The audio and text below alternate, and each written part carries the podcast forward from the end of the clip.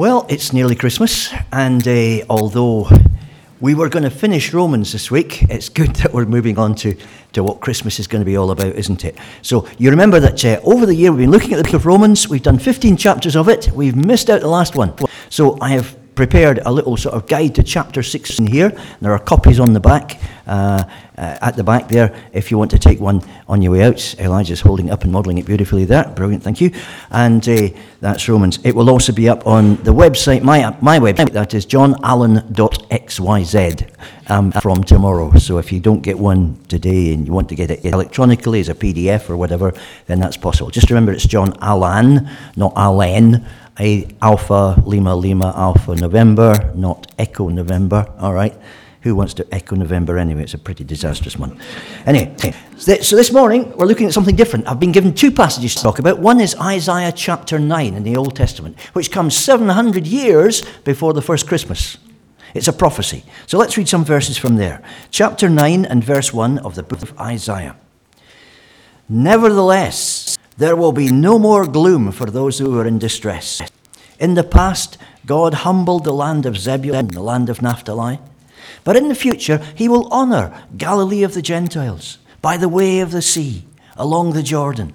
The people walking in darkness have seen a great light.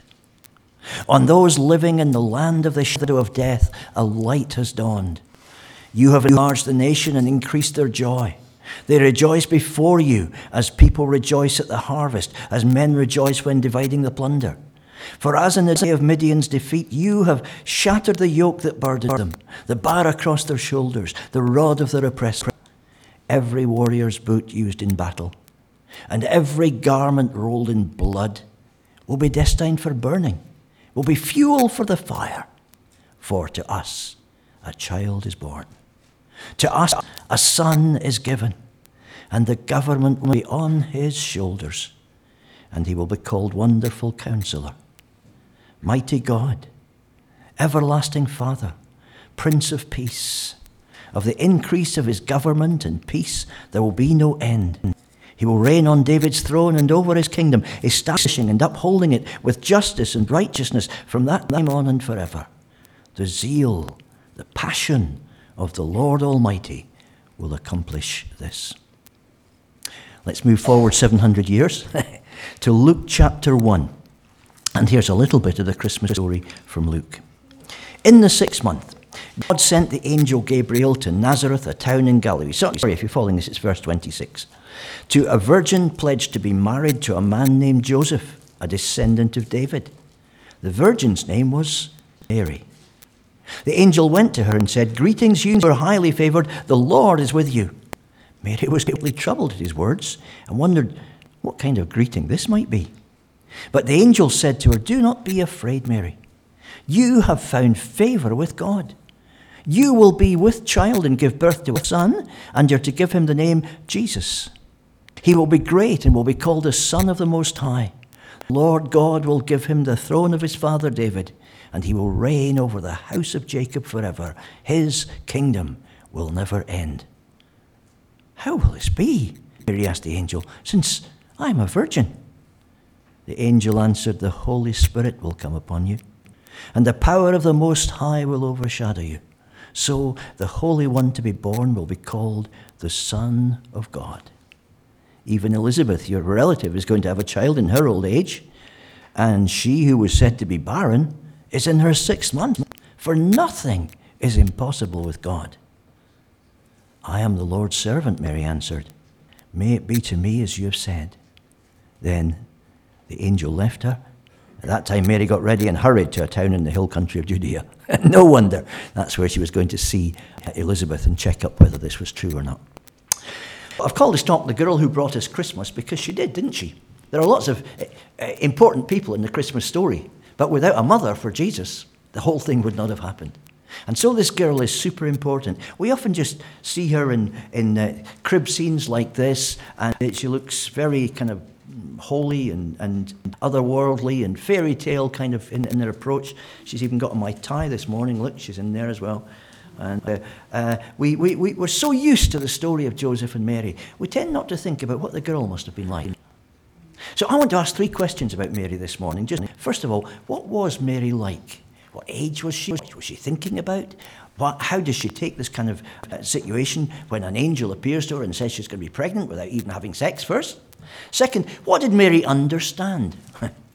what did she get from what the angel was saying to her? And third, how did Mary react?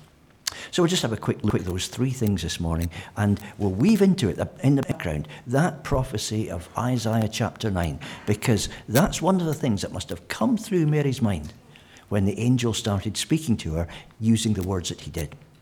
So, first of all, what was Mary like? There are several things that we, we, we know about her. Some things we don't, but one, one or two things we can work out. She was very young. She was uh, just about to be married to Joseph, as you know, or she was on the way towards marriage with Joseph. And uh, that usually happened to a girl when she was about 16. So Mary would be 15 or even 14 at the time the angel came to her. She was very young. It's interesting, isn't it? Because many of the special births in the Bible are to very much older ladies. people like Samson, Samuel, people like that. Um, often God gives uh, an older woman who thinks she's past childbearing a baby when she least expects it. Mary's at the other end of the scale. She's incredibly young. And betrothed, as I mentioned. That meant more than just engaged. It meant that you were contracted to this marriage, and in, in words, to get out of it, you would have to have a divorce. And you know what when Joseph found that Mary was pregnant, he was minded to put her away quietly, to make the arrangements and get it all sorted out without making any fuss about it. Because, strictly according to law, she should have been stoned to death for becoming pregnant without being married first. But she was betrothed, and that was a situation in which you could be from quite a young age. You could be betrothed as early as 12. And uh, it seems to me, from what we know about the tax situation and the census and Bethlehem and the donkey and so on, that uh, Mary lived in Nazareth, quite a few miles away from where Joseph came from. And he seems to have come from Bethlehem. Uh, there are arguments about that. But anyhow, if that's the case, there was a fair distance between them, and they might not have seen an awful lot of one another. Engaged couples in our society tend to walk around hand in hand. They tend to do everything together, uh, well, most things together, and uh, they tend to be getting closer and closer as the wedding approaches. That wasn't the way it was in those days. What the husband would do, and remember, he'd be quite young when he started on this whole thing, 15 or 16 himself, is that he would start to prepare a home for the wife. It might take some years. He might live with my parents for quite some time until he was ready, had everything together, had got the house and the job and everything else and felt ready in himself to take her on. And then you'd send an invitation to the betrothed girl's family to come and have a party. And they'd bring the bride. And then after that, she would be yours. You'd be married. You'd live together. And so Mary was on the path towards something hmm, which was unbreakable. She knew exactly what her future was going to be. And God broke into the situation and changed all of that. Mary also, one thing we can be sure of as well with her, is that she was aware of the Bible promises from the past, things like Isaiah chapter 9, that had been made to her people in the past. She grew up in Galilee. And Galilee was an area where the Pharisees, especially, had been teaching for many years. Now, the Bible gives the Pharisees a pretty negative press, but there were some good things about them. And one good thing was that they really did teach and believe the scriptures of the Old Testament. And they were powerful in the north, in Galilee. And so in the synagogues there, it was difficult to grow up as a Jewish boy or girl without knowing a fair amount about the Old Testament. It was also an area which had been conquered by heathen invaders many, many times in the past, and it was under Roman occupation now. And uh, in the north, that, that was much more obvious than it was in the south. And so people in the north tended to thirst for the day when freedom would come. And you'd look back into the Old Testament and think these promises may be hundreds and hundreds of years away from fulfillment, but they're still going to come true. And Mary was brought up in that culture. She knew the Old Testament. She knew the promises, and when the angel started speaking to her, he was using words that she already knew. She was aware of other cultures too, though, because Galilee was that kind of place in her day. Uh, Isaiah 9 calls it Galilee of the Gentiles, doesn't it? And uh, that takes a, a, a, little bit of explaining. Uh, remember, the, the, the, words of Isaiah 9 are that the, the, the, the land which has been conquered so often uh, in which so much gloom and distress has been, will be glorious. In the past, God humbled the land of Zebulun and the land of Naphtali. Well, where is that? Here's, here's, here, here's a, a, a, map of uh, Lower Galilee. There's Nazareth, uh, where Mary came from. And all the way around it, you find Gentile civilizations. For instance, you don't have to go far till you get to the coast. And there's the massive city of Caesarea, built by Herod to honor the Roman emperor. And it was the center of Roman administration. You know, Pontius Pilate and people like that did not live in Jerusalem. Pilate came into Jerusalem as little as he possibly could. He lived up in Caesarea in his palace, a much nicer place. That's where the Apostle Paul was imprisoned, if you remember last year, before he was sent off to Rome to, to, to appear before Caesar. Caesarea was a big Roman center. And there was lots of building work to be done there. Uh, it's possible even that uh, local tradesmen like uh, Joseph and his son were going to be employed over the next few years. They certainly would be employed in some of the other places. Beth Shan, not far away, was a Roman soldiers' kind of retreat centre. It had all the all the kind of facilities uh, for the entertainment of soldiers who were off duty. It had a hippodrome where horses raced. It had a theatre. And if you go to Bethshan today, what you see more than anything else is a Roman remains. It was a Roman city right there in Galilee. And just four miles north of Nazareth, there was Sepphoris, which was the regional capital. And it was as Roman as you could possibly get big town, lots of Roman building going on there, and uh, people conjecture that uh, uh, Joseph and uh, his son J- Jesus may well have been employed doing some of the timber work or even the stone work, because a carpenter meant being a mason too in those days. Uh, in Sepphoris, it would be an obvious place to get work. And so there were uh, people who were non Jewish all over the place. And Mary, like the other Jewish girls of her area, would have thought someday this is all going to change. Someday God is going to send a deliverer who will change this whole area. And instead of having a confusion of different cultures and different religions and different ideas all over the place, we will have a day when the worship of God is all over the place. There's one other thing about her as well, I think. She was full of hope. she was somebody who was looking forward to God doing something. So she wasn't as totally fazed by an angel as other girls might have been. She was ready. She was expecting something to happen at some point, if not through her, at least you know, in, in the future of her people. And uh, it's interesting, isn't it? I, I, I reckon, just having done a quick count in my head, there must have been something like 300 girls who were teenagers in the area of um, Nazareth at the time when Mary was living.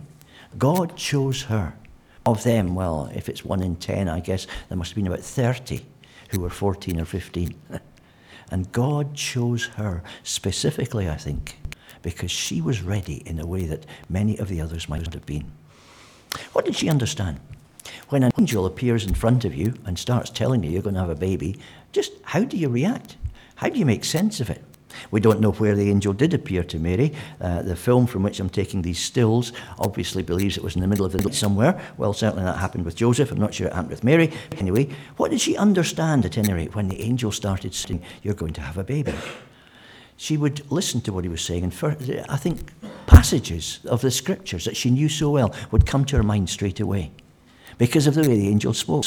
When he said, You will conceive you will be with child and give birth to a son. She, might have, she must have thought, this sounds just like Isaiah chapter 7.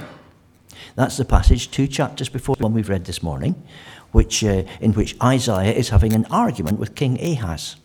You see, Ahaz, the king, didn't really trust God too much. And so when two of the neighboring nations formed an alliance to march against him, he wondered, Is my army strong? Can it stand out against the enemy? And Isaiah finds him surveying the defenses of the city and goes up to him and says, Listen, I have a message from God for you, for, for you from Ahaz. Uh, you don't need to worry about those two powers that are going to oppose you. Uh, they're going to be rubbed out by God. You don't need to worry about that. And God will send you any sign you like to make you realize that this is the case. And Ahaz, who didn't really want to trust God, went super religious, which is what people do when they, they want to back out of something that God is saying. I won't ask the Lord for a sign. That would be impious of me. No, no, no, no. No, I'm, I'm, I'm quite, uh, quite uh, uh, unwilling to make, put God to that trouble. And Isaiah gets really angry and says, Listen, because you won't ask God for a sign, God's going to give you one anyway. And that sign is going to be this.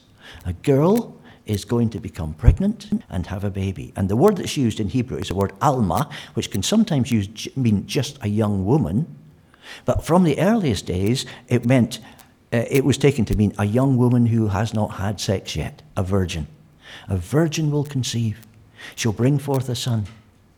And he will be called Emmanuel, God with us. And before he's grown to the fullness of years, you'll see that God keeps his promises and your enemies have just been defeated. But uh, you are being judged because you wouldn't ask God for the sign he's going to give you. And uh, Mary must have thought, this sounds like God with us all over again. And then she'd hear him talking about there will be no end to his kingdom. He will reign over the house of Jacob forever, and his kingdom will never end. And she would think, that sounds just like Daniel 7. Because in the book of Daniel, in chapter 7, you have a, a vision that Daniel has where he says this As I looked, thrones were set in place, and the Ancient of Days, that's God, took his seat. His clothing was as white as snow, the hair of his head was white like wool, his throne was flaming with fire, and its wheels were ablaze. A river of fire was flowing. Tremendous vision. And uh, it, it goes on from there to say, In my vision at night I looked, and there before me was one like a son of man. What's he doing in front of the Ancient of Days? But he's coming with the clouds of heaven. He approached the Ancient of Days and was led into his presence. He was given authority, glory, and some power. This person who looks human is taken into the presence of God Himself. All peoples, nations, and men of every language worshipped Him. And then these words His dominion is an everlasting dominion that will not pass away, and His kingdom is one that will never be destroyed. And so Mary's listening to this and thinking, Daniel chapter 7, this is the guy. And he's going to be my son. And there's a third scripture that comes to our mind, and of course, that's Isaiah 9. Because when it talks, when the angel talks about uh, he will be given the throne of his father David by the Lord God, that's exactly what's promised in Isaiah chapter 9, isn't it? This figure, this child who is born, who's given uh, to the people of, of Galilee, who's born in the north of the country, just where Mary is standing at that moment. This child is going to be given the throne of his father David. And so she can recognize in the echoes of what the angel is saying exactly what he's talking about. Where is it going to be? Well, let's look at that verse a bit more closely. In the past, God humbled the land of Zebulun and the land of Naphtali, but in the future, he will honor Galilee of the nations by the way of the sea beyond the Jordan. Where on earth is all of that stuff? Well, if you look on the map here, you'll see there's a little sort of dotted line around the Sea of Galilee, and that's the ancient territory of Naphtali and Zebulun, two of the 12 tribes of Israel. That's the territory they were given when uh, Joshua uh, took them into the promised land. And so the land of Zebulun and the land of Naphtali is up there. Galilee of the nations, well, that's exactly uh, where you are. That's what it was called. Because, uh, well, for all sorts of reasons. First of all, when David uh, came to the throne, he gave some of the towns in Galilee to King Hiram of Tyre, who lived a bit further up. And so Hiram's Gentile people came to live in those towns right in the middle of, of, of Galilee. And so it was Galilee of the nations. But more importantly, later on, when the big nations outside started invading Israel, the first places to suffer were in the north. And after the evacuation of, of, of, of uh, people uh, who never came back again from the 10 tribes, uh, 10 northern tribes of Israel, Galilee was settled by people from other nationalities. Now, in Jesus' day, it had all changed because the Jews, 70 years after the exile, came back to their own land. And the two tribes, Judah and Benjamin, who are based in the south, round about Jerusalem, spread out to occupy Galilee as well. But it wasn't really their territory. It, was the territory of Zebulun and Naphtali. And they were still mixed in with lots of people from the nations. And Peter, James, and John, as they sold their fish, would be selling it to Syrians who'd come down from Caesarea Philippi to buy it. They'd be selling it to Roman centurions who, who wanted something for their supper and uh, they'd have to speak Greek and Aramaic and Hebrew and lots of different languages in order to cope. Galilee of the nations was a bit of a melting pot. How about um, beyond the Jordan? Well, on the other side of the Jordan, the other side of the Sea of Galilee, there were kingdoms that were not really Jewish.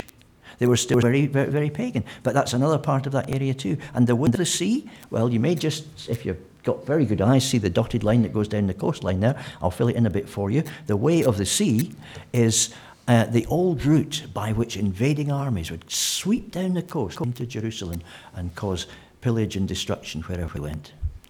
And Isaiah tells us this is not going to happen in this region anymore.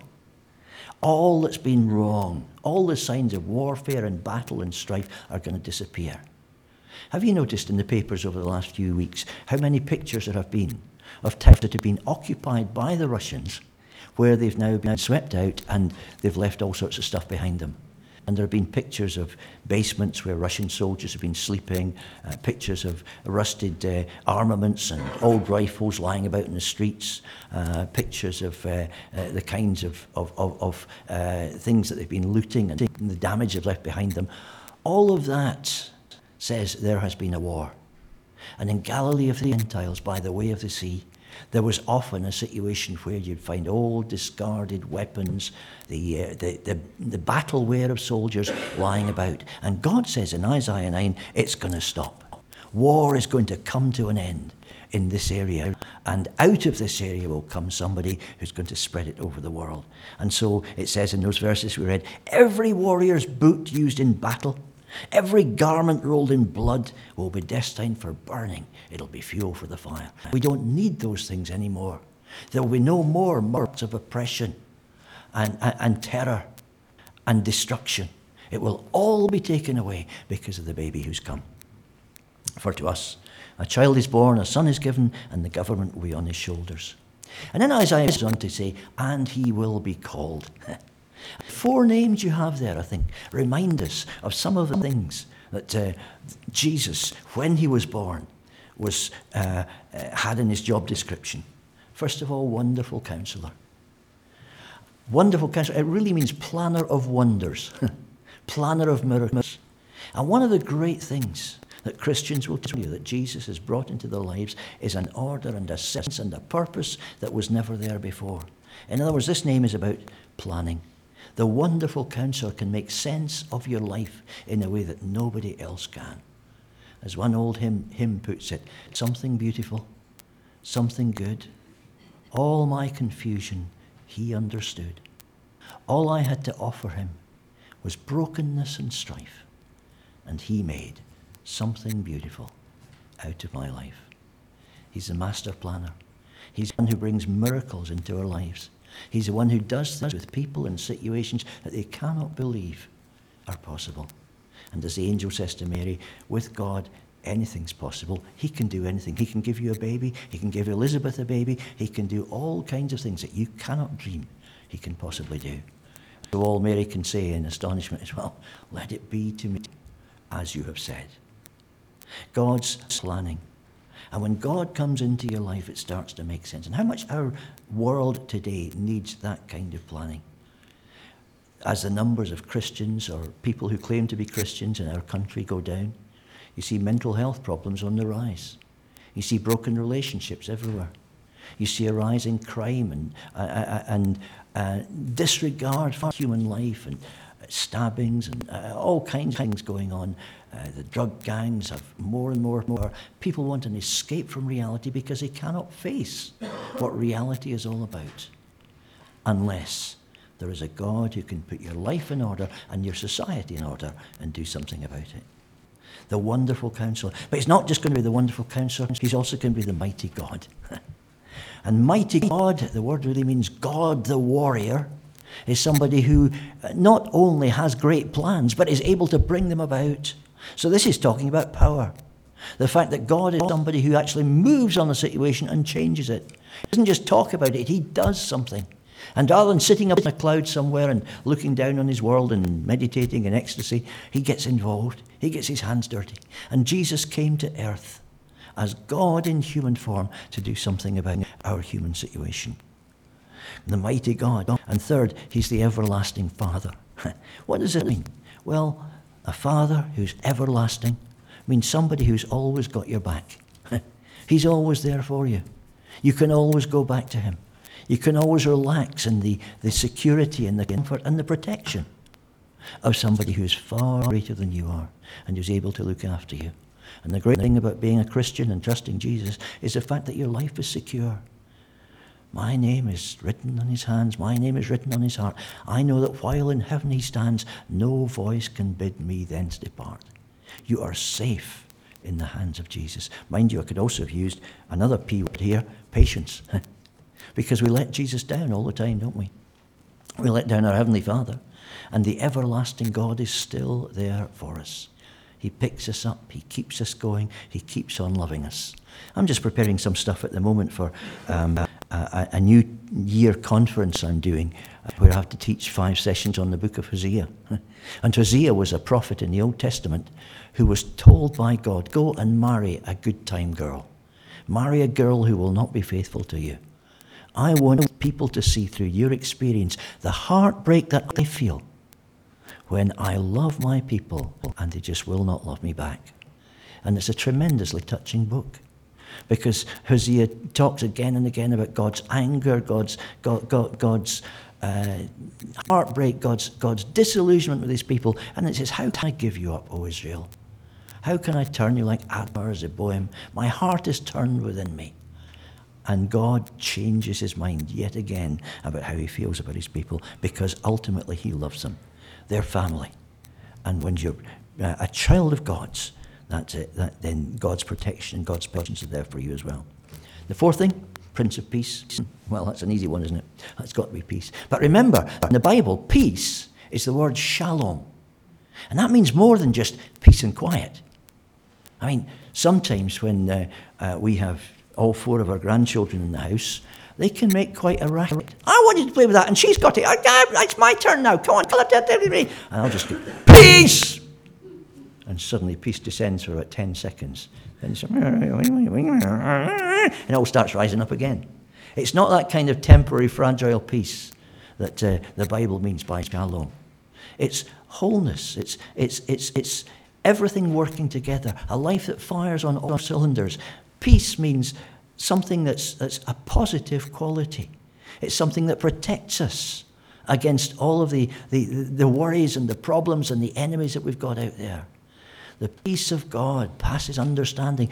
And, and, and the Apostle Paul promises in Philippians, doesn't he, that uh, if you are anxious for nothing, and you make your requests known to God, if you're a Christian, God's peace will descend into your heart, and the peace of God will garrison about your heart and your mind. It'll build a fort round you. It's a military word that he uses. It will keep off all of those attacks. Peace is not a weak thing that disappears as soon as two people start fighting. Peace can be a strong thing that controls your life and keeps you going in the midst of the most strong storms and stresses you could ever see. And Jesus, he's the Prince of Peace. He's the one who brings it and administers it wherever he goes. So, this is what Mary's being offered. And the final question you've got to ask is how did Mary react to all of this stuff? Well, I think three things stick out to me. First of all, she was realistic. How can this be? I have never known a man. I, I'm, I'm not a girl who's used to these things, and you're saying I'm going to have a baby? How can this be? And she knows exactly what she's heading into. David Gooding, in his great commentary on, on Luke, says, You know, there's no way that Mary would have made up this story to uh, try to convince people that she had not been a naughty girl. There's no way she'd get away with it. Not in Galilee, not, not in, in Jewish culture. And of course, um, even in the circumstances, you find later on that um, uh, people say to Jesus very meaningfully, We were not born in fornication, unlike some people. And Jesus goes around with this stigma that his wife was no better than she ought to have been. And she knew exactly what she was heading into when she said, Let it be to me as you have said. She knew exactly the burden she was taking on. In her culture, there's no way she could have made this up. Oh, it wasn't that I, I, I, I strayed from uh, my, my betrothal. Um, it's just that the Holy Spirit overshadowed. Oh, yes, of course, Mary, yes, certainly. Nobody would have reacted like that. She knew exactly what was going to happen. So when she took on the, the message of the angel, she was being incredibly realistic about it. And it is important to check these things out. Christianity isn't just a, a package of, of uh, um, happy ideas and wishful thinking that, that, people believe because they like it.